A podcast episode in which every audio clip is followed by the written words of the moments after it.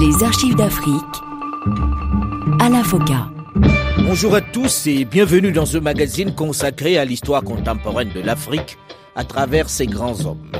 Nul n'a le droit d'effacer une page de l'histoire d'un peuple, car un peuple sans histoire est un monde sans âme. Coup de théâtre hier dans le conflit libérien avec la capture de Samuel Doe par Prince Johnson, le rebelle des rebelles.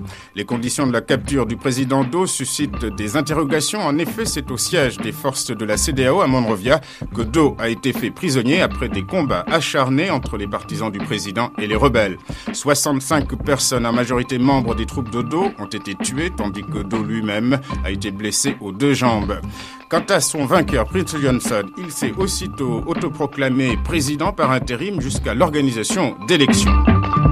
Ce dimanche 9 septembre 1990 donc, Prince Johnson a pris de court son ex-allié Charles Taylor, qui depuis près d'un an a conquis l'essentiel du territoire libérien et qui n'était plus qu'à quelques kilomètres de l'Executive Mansion, le palais présidentiel dans lequel vivait reclus le chef de l'État Samuel Doe. Charles Taylor. Samuel Kenyon Doe uh, had uh, Samuel Doe a mené une campagne très violente contre les citoyens de ce pays. uh.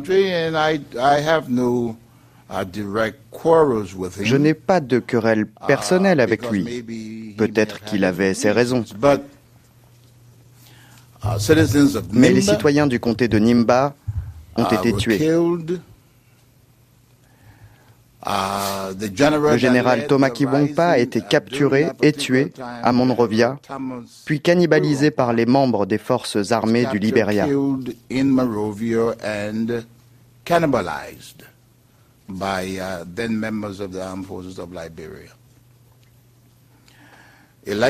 held. Des élections se sont tenues, mais Doe les a confisquées Doe, and there was a reign of et le règne de la terreur a commencé. And so we went into Donc nous avons pris les armes pour rétablir l'ordre et restaurer la démocratie au Liberia.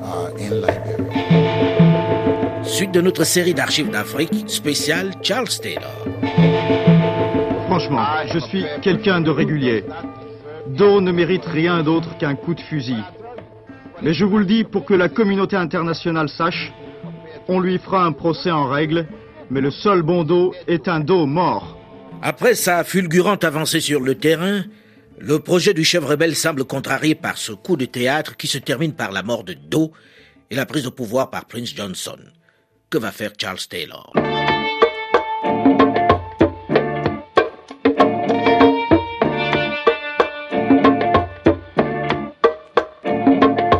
Il y a eu des atrocités selon des témoins oculaires qu'on a pu rencontrer ici dans la capitale avant leur départ pour la Guinée. Il y a eu des témoins oculaires de massacres perpétrés aussi par les rebelles, parce qu'il faut dire qu'il y a des massacres attestés euh, qui ont été commis par l'armée gouvernementale. Mais le fait nouveau, c'est qu'on apprend avec certitude que les rebelles de leur côté euh, sont euh, adonnés à des exactions tribales de la même façon. Ils sont pris au crâne, donc à l'ethnie du président Samuel Doe, qui est minoritaire, qui ne constitue que 4% de la population totale, mais aussi aux Mandingues, c'est les originaires de la Guinée. C'est une ethnie commerçante qui tient l'économie du pays et ils sont donc pris à ces hommes d'affaires qui sont un peu considérés comme des alliés du régime. Il y a eu des dizaines de morts, non seulement à Buchanan, euh, le fait qu'on vient de révéler aujourd'hui, mais aussi à Kataka, à une cinquantaine de kilomètres au nord de Monrovia. Au Libéria, en cette seconde moitié de l'année 1990, c'est le chaos.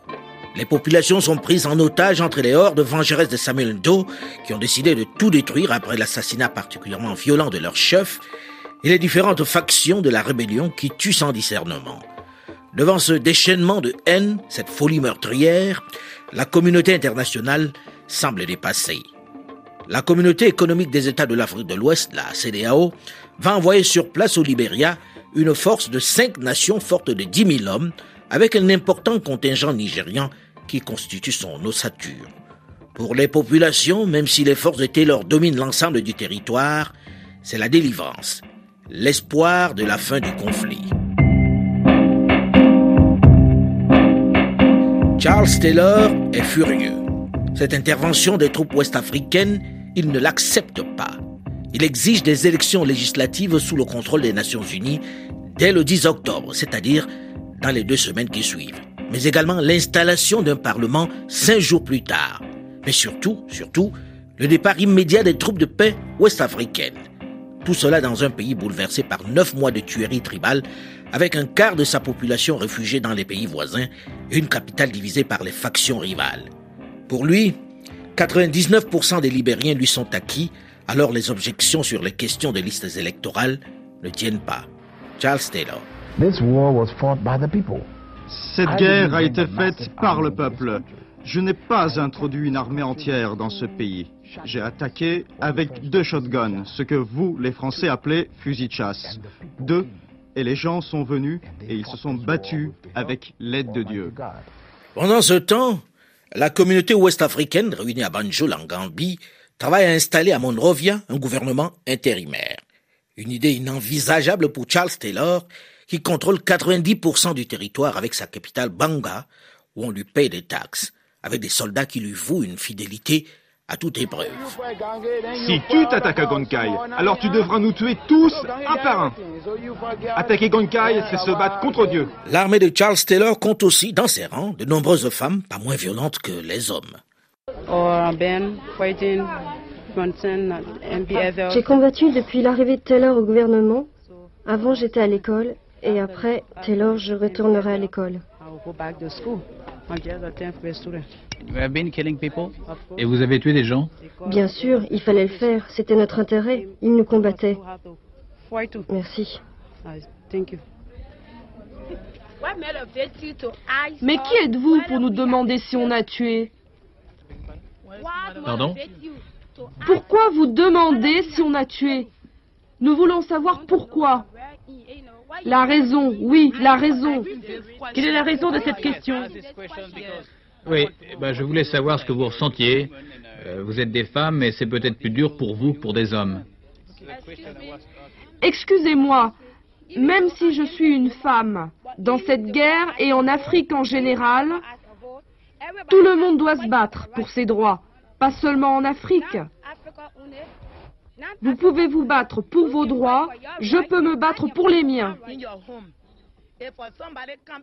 Si quelqu'un vient dans votre maison et vous attaque, se bat contre vous, veut vous tuer, vous allez rester là les deux mains entre vos jambes et dire je dormais?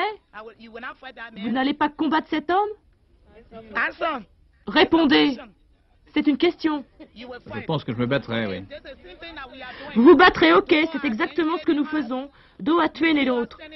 C'est vrai que nous sommes des femmes, mais c'est pas parce qu'on nous a forcés que nous nous battons. C'est parce que nous ne voulions plus de l'ancien gouvernement.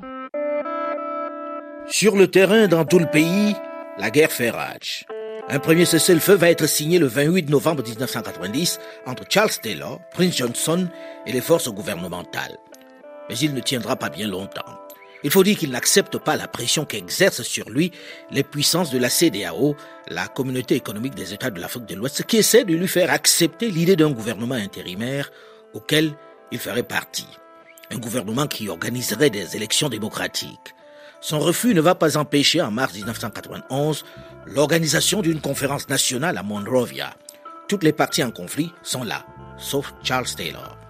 Une attitude qui amène l'OUA, l'Organisation de l'Unité africaine, et notamment le Nigeria, à le marginaliser de plus en plus, puisque sa délégation va être expulsée du sommet d'Abuja en juin 1991.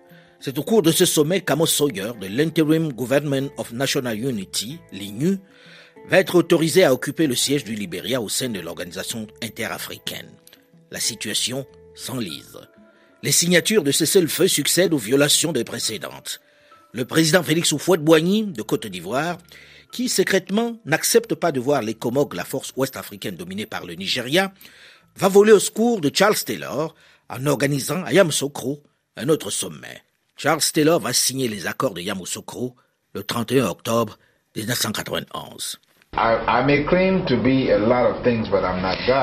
Parfois, lorsque les gens parlent de moi ou donnent un portrait de moi, on parle de moi comme si je suis un dieu. Je ne suis pas dieu, je suis un homme qui est venu représenter son peuple en tant que président. Et lorsque je suis venu à Yamoussoukro 2, j'étais attaqué. Également, après Yamoussoukro 3, nous avons été attaqués à nos frontières. Et je ne suis pas Dieu, je, peux, je suis incapable de prévenir l'avenir ou prévoir l'avenir. Mais je, je vais faire tout ce qui est possible d'exécuter tout ce que nous avons dit et suite à la signature de tous ces, nos chefs d'État, nous avons exécuté nos pensées.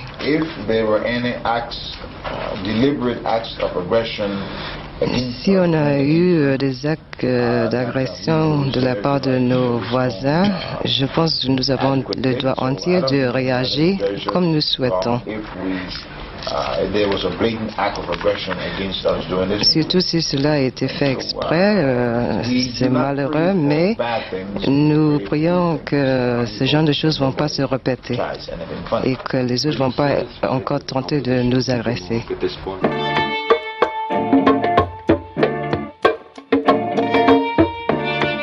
En dépit de la signature le 31 octobre 1991 de l'accord de Yamoussoukro qui confère à l'ECOMOG, la force ouest-africaine d'interposition, le contrôle théorique de l'ensemble du pays, préalablement à l'organisation d'élections libres, le calme est loin d'être revenu au Libéria.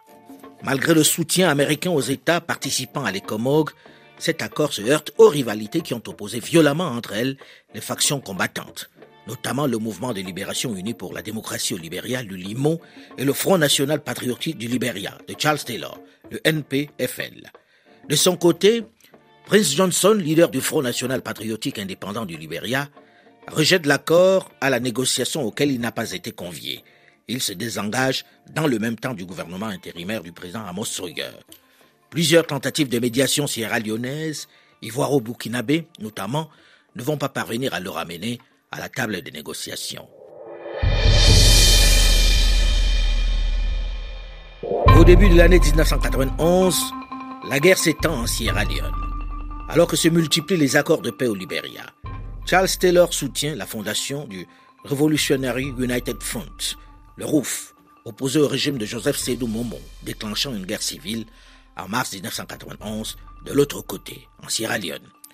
L'United Liberation Movement of Liberia for Democracy, ou LIMO, regroupant à partir de la fin 1990 des partisans de l'ancien régime de Samuel Doe, mène depuis la Sierra Leone des attaques contre le NPFL de Charles Taylor à partir du mois de mai 1991. Début 1992, son avancée dans les comtés de Grand Cape Mount, Bomi et Lofa menace le NPFL qui tente au mois d'octobre de prendre la capitale lors de l'opération Octopus mais est repoussée par les Comores et l'Oulimo. Alors une résolution du Conseil de sécurité des Nations Unies au mois de novembre qui établit un embargo sur les importations d'armes au Libéria, une série de victoires militaires de l'ECOMOG à la fin de l'année 1992 compromettent les positions de Charles Taylor qui est forcé de revenir à une stratégie de grilla tandis que se développent plusieurs mouvements armés, souvent dissidents aux siens, mais aussi les phénomènes de seigneurs de guerre profitant du contrôle et du pillage des ressources du pays. La guerre continue donc avec son cortège de. De très violents combats ont repris aujourd'hui autour de Monrovia, capitale du Libéria. La guerre civile déchire le pays depuis trois ans. Les rebelles du Front National Patriotique, dirigés par Charles Taylor, occupent la presque totalité du pays. Ils assiègent la capitale et affrontent maintenant directement la force d'interposition de l'Afrique de l'Ouest, l'ECOMOG. Cette armée de 15 000 hommes a été expédiée par les États africains voisins pour désarmer les rebelles et ouvrir la voie à des élections générales, réclamées par le président. Personne n'est opposé à ce que M. Taylor gouverne ce pays, mais il doit gagner sa position par les urnes, par un processus électoral. La seule zone à peu près épargnée jusqu'à ces derniers jours était la capitale. Elle abrite 250 000 réfugiés qui ont doublé sa population. La ville est maintenant directement menacée par les combats et la famine. L'eau a été coupée par les rebelles et l'on craint une épidémie de choléra. Les organisations humanitaires chassées du reste du pays tentent d'organiser la survie de la population. On se lance droit vers une situation comme en 90, euh, où la population de Morovia était, était, mourante. D'abord, il y avait la boucherie de la guerre, mais aussi il y avait la malnutrition, une mortalité énorme un, taux de mortalité comme on n'a jamais vu, comme on a vu seulement après au Kurdistan, en Somalie. Et on se lance même de nouveau droit vers une, une telle situation. La force ouest-africaine vient de passer à l'offensive pour dégager Monrovia, mais la résistance des rebelles est plus forte que prévu. Le Libéria semble à nouveau basculer dans une guerre totale. Charles Taylor veut faire partir les Comores. Il fait assassiner des étrangers et dresse un blocus contre les soldats de la force interafricaine. Il prend également en otage des membres des organisations internationales. Il bombarde Monrovia et fait assassiner cinq religieuses américaines dans les faubourgs de la capitale. Face au blocage de la situation, le sommet ouest-africain de Dakar durcit le ton. Il donne un mot au NPFL, le premier des mouvements rebelles, pour désarmer ses miliciens. Cet ultimatum est assorti de menaces de sanctions économiques contre les zones contrôlées par les partisans de Charles Taylor. Le 7 septembre, les Comores a décidé de retirer ses troupes de ces régions, consommant ainsi sa rupture avec le mouvement de Charles Taylor. L'épreuve de force, inévitable, va alors rapidement tourner à l'affrontement armé entre la force d'interposition soutenue par l'Ulimo d'une part et le mouvement de Charles Taylor d'autre part. En quelques semaines, Monrovia, la capitale, déplore plus de 3000 victimes. Beaucoup d'enfants meurent, beaucoup d'entre eux. Pour Monrovia seulement, entre 50 et 60 000 morts, si ce n'est pas plus. Sous la pression, Charles Taylor va accepter un nouveau cessez-le-feu le 23 novembre 1992. Un énième cessez-le-feu éphémère comme le précédent puisqu'il est aussitôt violé par les diverses parties.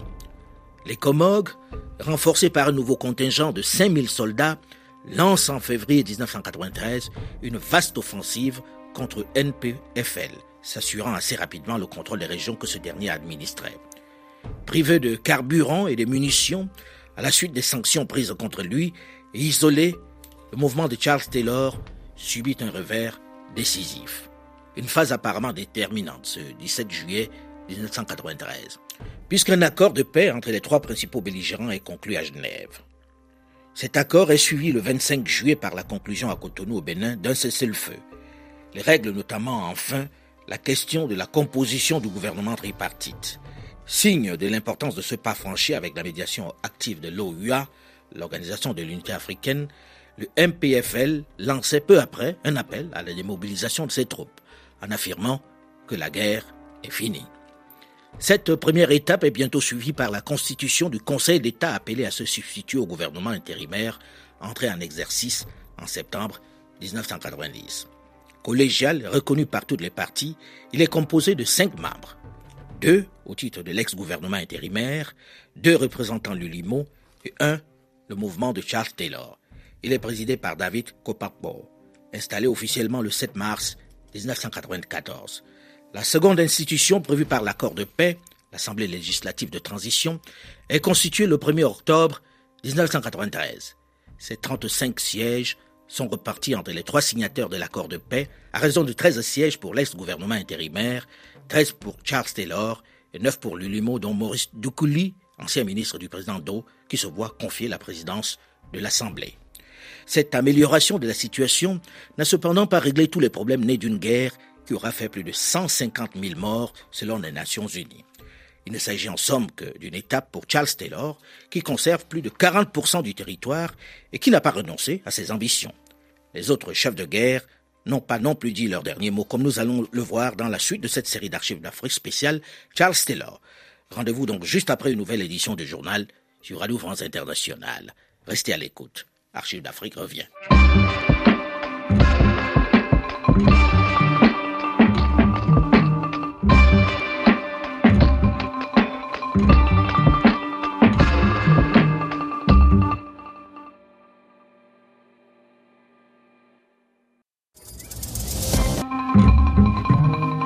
Les archives d'Afrique. Alain Foka. Bonjour à tous et bienvenue dans ce magazine consacré à l'histoire contemporaine de l'Afrique à travers ses grands hommes. Nul n'a le droit d'effacer une page de l'histoire d'un peuple, car un peuple sans histoire est un monde sans âme. Franchement, je suis quelqu'un de régulier. Do ne mérite rien d'autre qu'un coup de fusil. Mais je vous le dis pour que la communauté internationale sache, on lui fera un procès en règle, mais le seul bon Do est un Do mort. Le président Samuel Do a finalement été torturé et exécuté par son rival Prince Johnson. Mais la paix n'est pas pour autant revenue au Liberia. Au contraire, depuis sa chute, le pays est en proie à une guerre civile des plus meurtrières. Malgré les médiations tant ouest-africaines que de l'Union africaine, on va de cesser le feu en cessant le feu. Et en ce mois de juillet 1993, l'espoir semble renaître avec la signature à Cotonou au Bénin d'un accord accepté par l'ensemble des belligérants qui prévoit la création d'un conseil d'État de cinq membres pour superviser les élections générales prévues en février 1994. Suite de notre série d'archives d'Afrique spéciale, Charles Taylor. L'espoir né du dernier accord signé entre les factions en conflit au Libéria ne va pas tenir bien longtemps. Ainsi, le désarmement de 60 000 combattants officiellement recensés tâche incombant à l'ECOMOG, la force ouest-africaine d'interposition comptant quelques 20 000 soldats fournis par huit pays africains et devant être supervisés par 300 observateurs des Nations Unies, n'est amorcé qu'au début de l'année 1994. Or, c'est une condition du bon déroulement des élections fixées au 7 septembre 1994. La gestion de l'aide humanitaire a continué de rencontrer de gros obstacles, notamment de la part de l'ULIMO qui contrôle le nord-ouest du pays. Ce mouvement va même se livrer, en décembre 1993, à des exactions sur les organisations caritatives opérant dans la région, les obligeant désormais à transiter par la Côte d'Ivoire pour ravitailler les populations des régions centre et ouest, administrées par Charles Taylor.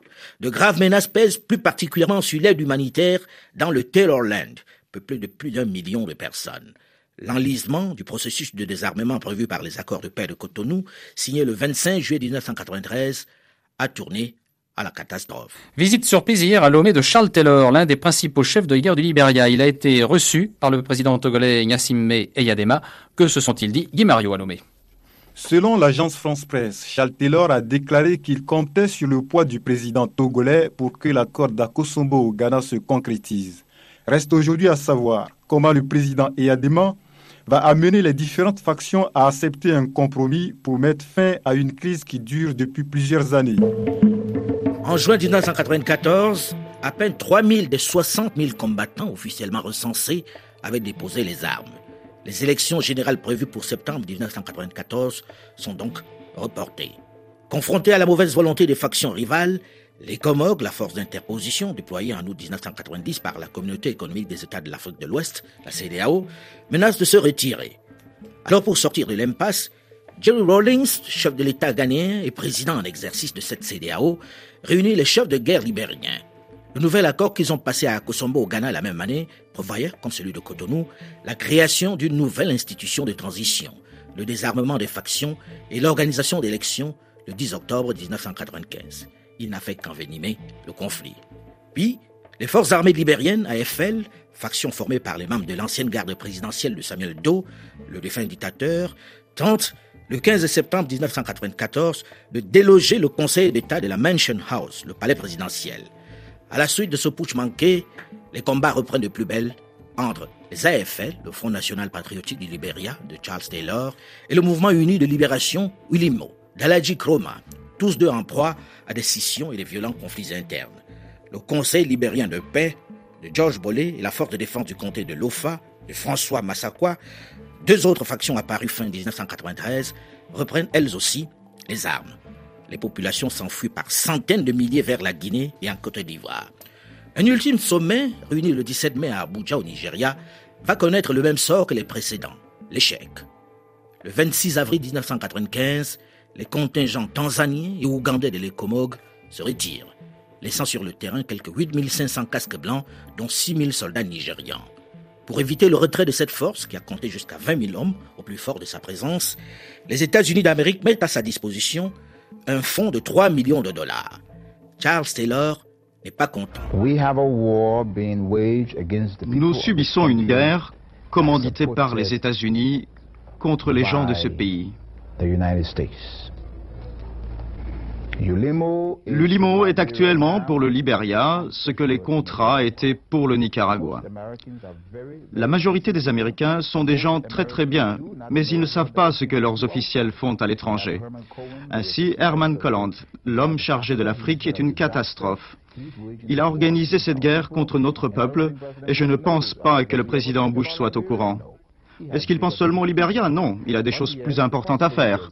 Ces gens-là pensent peut-être que la solution est de venir ici et de tuer encore 20 000 personnes, y compris Charles Taylor ou d'autres. C'est sans doute leur solution.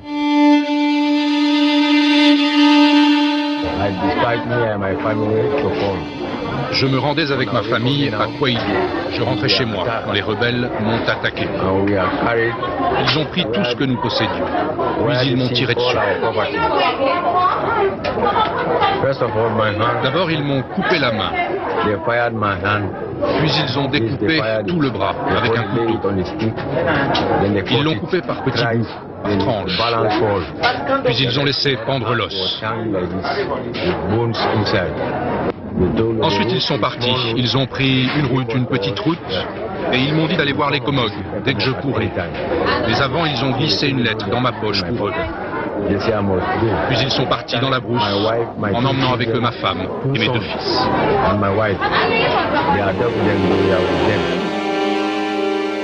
La guerre civile libérienne qui a ravagé le pays à compter de décembre 89 a repris de plus belle.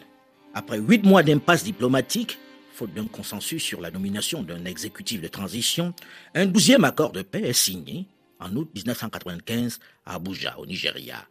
Pour la première fois, ce sont les chefs de faction qui sont les acteurs. Il instaure un conseil d'État dans lequel ils vont pouvoir siéger. Le nouveau conseil d'État, investi le 1er septembre 1995, compte quatre coprésidents. Charles Taylor, Aladji Kroma, George Bolley et Oscar Kia de la Conférence nationale du Libéria, le NNC. Charles Taylor. Il y a eu des avancées significatives au sujet de ce nouveau Conseil. Il n'y a pas de président au sens premier du terme. Les quatre coprésidents agissent comme un président constitutionnel, mais personne n'est le président du Libéria. Les membres ont un vote d'égale importance. Si un seul s'y oppose, rien ne se passe. Tous les votes se valent. Tous ont le pouvoir de veto. Le reste des responsabilités de l'État et des administrations sera divisé entre les membres du Conseil. Chaque parti aura ses ministères. Aucun des partis n'aura l'avantage sur l'autre et les règles du nouveau Conseil s'appliquent immédiatement. L'accord d'Abuja prévoit comme les précédents le désarmement des factions et l'organisation d'élections. Comme les précédents, il va rester lettre morte. Il ne va servir que de trêve à des seigneurs de guerre ayant dirigé la situation de conflit en mode de vie et surtout en véritable économie. Le Libéria est en effet devenu le paradis de tous les trafics. Armes, drogues et 4x4, mais aussi des VA, or et diamants. La communauté économique des États de l'Afrique de l'Ouest, CDAO, tente, en septembre 1995, d'obtenir le secours financier des États-Unis et de l'ONU dans le cadre de son projet de désarmement urgent de quelques 60 000 combattants par les la force d'interposition qu'elle y a déployée. Lorsque les bailleurs de fonds promettent leur aide à New York, le 27 octobre 1995, les combats ont déjà repris. Charles Taylor, chef de la plus puissante faction qui contrôle 40% du territoire libérien, et 25 000 hommes sont à la manœuvre. À l'occasion d'une dissension au sein de l'ULIMO-M, il essaie de se débarrasser de Roosevelt Johnson. Le 22 mars 1996, ce rival a été démis de ses fonctions de ministre de l'Agriculture par le Conseil d'État. Le contentieux a dégénéré. Monrovia, la capitale, s'embrase le 7 avril 1996. La seule réaction de la communauté internationale, États-Unis en tête, consiste à évacuer ses ressortissants, comme en 1990 et 1992. Depuis 48 heures, les combats, vous allez le voir, redoublent d'intensité. Un commando américain a dû intervenir ce soir pour préparer l'évacuation de certains civils qui sont retenus en otage depuis quelques heures. Joël François Dumont. Réuni d'urgence à New York, le Conseil de sécurité des Nations Unies a ordonné ce soir aux factions rivales de libérer les 600 otages retenus actuellement en demandant le rétablissement du cessez-le-feu. Devant cette flambée de violence, le président Clinton a décidé de faire évacuer par hélicoptère les 450 Américains résidant au Liberia, ainsi que tous les ressortissants étrangers qui souhaitaient quitter le pays. Selon le porte-parole du Pentagone, des Marines sont déjà évacués ce soir, une cinquantaine de personnes vers la Sierra Leone, en attendant de nouvelles rotations. Après la première évacuation aérienne réussie d'hier, d'autres opérations sont donc prévues pour éviter tout bain de sang. Échaudé par la lutte incessante de ces États pour le contrôle des richesses de leur sous-sol, Jerry Rawlins, chef d'État ghanéen et président en exercice de la CDAO, révise unilatéralement le 17 1996 par le comité des neuf chefs d'État ouest-africains sur le Libéria l'ensemble des accords passés jusque-là. Un calendrier de transition précis a été défini, fixant au 30 mai 1997 l'organisation d'élections générales. Ce nouvel échéancier a pris la forme d'un ultimatum, puisqu'il a été assorti pour la première fois d'une batterie de sanctions à l'encontre des chefs de guerre tentés de ne pas le respecter. Malgré le cessez-le-feu, des combats sporadiques persistent à l'intérieur du pays. En avril 1996, une bataille éclate dans Monrovia et oppose les forces alliées de Charles Taylor et d'Alaji Kroma à celles de Roosevelt Johnson, un autre seigneur de guerre. Bilan, mille civils tués et autant de domiciles et de bureaux pillés. C'est dans cette ambiance particulièrement lourde qu'un autre accord, le énième, est signé à Abuja en août 1996 par les partis en conflit. Il désigne Ruth Sando Perry comme présidente d'un nouveau gouvernement de transition qui doit organiser les élections le 30 mai 1997. Faire la paix, tel est l'objectif de Ruth Perry, la nouvelle présidente du Conseil d'État libérien, qui a prêté serment hier à Monrovia en lançant à ses compatriotes un appel à la réconciliation. C'est sur ses épaules que repose désormais le dernier accord de paix au Libéria, conclu le mois dernier à Abuja, quatre mois après les combats entre factions qui ont ensanglanté Monrovia. Ruth Perry est donc aux commandes du Libéria, mais pourra-t-elle compter sur le soutien des chefs de guerre? La question reste posée alors que l'un des principaux chefs de faction, Charles Taylor, brillait par son absence hier à Monrovia. François Picard. Femme, Ruth Perry, qui réalise une entrée en fonction remarquée et applaudie, autant Charles Taylor a brillé par son absence. Hier, la communauté diplomatique a ouvertement regretté l'absence de Taylor, qui, selon ses proches, s'est rendu dans un premier temps au Burkina Faso, puis en Libye, où il était invité pour l'anniversaire de la prise du pouvoir par le colonel Kadhafi. Certes, les jeunes combattants du NPFL ont levé les barrages qui jonchent d'habitude la route qui mène à la frontière ivoirienne par leur fief de Banga. Mais les promesses de désarmement n'ont pas encore été vérifiées sur le terrain. François Picard, Abidjan Récit. On se prend à rêver de paix. Mais à son terme prévu, le 31 janvier 1997, le désarmement volontaire mené par les Comog ne porte que sur 22 400 des 60 000 combattants libériens. Ces opérations sont ensuite poursuivies par la force. Les factions sont dissoutes le 31 janvier 1997 pour devenir des partis politiques. Trois de leurs chefs, Charles Taylor, Aladji Kroma du mouvement de libération branche Mandingue et George Bollet du Conseil de paix libérien figurent parmi les 13 candidats à l'élection présidentielle. Face à Charles Taylor, donné favori, une femme, Hélène Johnson Sirleaf, ancienne fonctionnaire du PNUD, le Programme des Nations Unies pour le Développement. Il mène campagne. Au Charles Taylor a échappé hier à un attentat. Trois personnes auraient été tuées au siège du Conseil d'État de Monrovia. Le chef de guerre a mis directement en cause son rival George Bollet. La force ouest-africaine de paix a décidé en réaction d'étendre le couvre-feu dans la capitale. Les casques bleus ont procédé également à des arrestations. L'acte a été condamné par la présidente du Conseil d'État. Ruth Perry y voit une tentative pour faire dérailler le processus de paix. François Picard. L'Econog a déjà interpellé une vingtaine de personnes. Le commandement de la force d'interposition ouest-africaine ne précise ni l'appartenance politique des suspects, ni s'il s'agit véritablement des auteurs de l'attentat. Charles Taylor accuse avant tout son collègue du Conseil d'État, le chef de faction grand Georges Bollet. L'intéressé dément, alors que le chef du NPFL persiste en déclarant que ses assaillants ont jailli du bureau de Bollet, situé comme celui de Taylor au sixième étage du palais présidentiel. Ce n'est pas la première fois que Charles Taylor échappe ainsi à la mort. L'homme qui a déclenché la guerre civile au Libéria se dit souvent visé par ses adversaires et porte en période tendue un gilet pare-balles. L'attentat de hier s'est produit au moment où le désarmement doit commencer. En fait, la communauté internationale se demande si les chefs de guerre ont l'autorité et la volonté de se faire obéir par les adolescents en armes qu'ils sont censés commander. François Picard, Abidjan, RFI. De nouvelles inquiétudes pour le processus de paix au Libéria, avec d'abord cet incident à Monrovia. Des témoins rapportent que des hommes de Georges Bollet ont fait évacuer une centaine de civils mercredi d'un quartier de la capitale. Les miliciens ont invoqué la sécurité de leur chef et puis autre source d'inquiétude plus profonde, celle-là, ce sont les récentes déclarations des deux chefs de faction, Charles Taylor et Aladji Kroma, réclament une nouvelle conférence de paix certains y voient un moyen pour retarder le désarmement de leurs troupes. Monique Mass. Charles Taylor ne paraît plus très pressé d'aller aux élections. Le principal chef de guerre semblait pourtant s'être fait une raison, fort de ses bonnes relations avec le gendarme nigérian, mais surtout de sa force de frappe financière et militaire. Aujourd'hui, Taylor fait cause commune avec son adversaire mandingue, Aladji Kroma. Contre l'avis des autres chefs de faction, ils réclament le réexamen de certains points de l'accord de paix de 95. Ils veulent discuter notamment le remplacement des membres du Conseil d'État qui devront démissionner le 28 février s'ils veulent se lancer dans la course à la magistrature suprême. Taylor et Kroma sont des candidats potentiels. Ils entendent aussi revoir le calendrier du désarmement. La force d'interposition ouest-africaine menace, mais après deux tentatives de désarmement avortées en 92 et 94, la société civile, elle, désespère. Reporté une première fois, les élections sont organisées le 19 juillet 1997.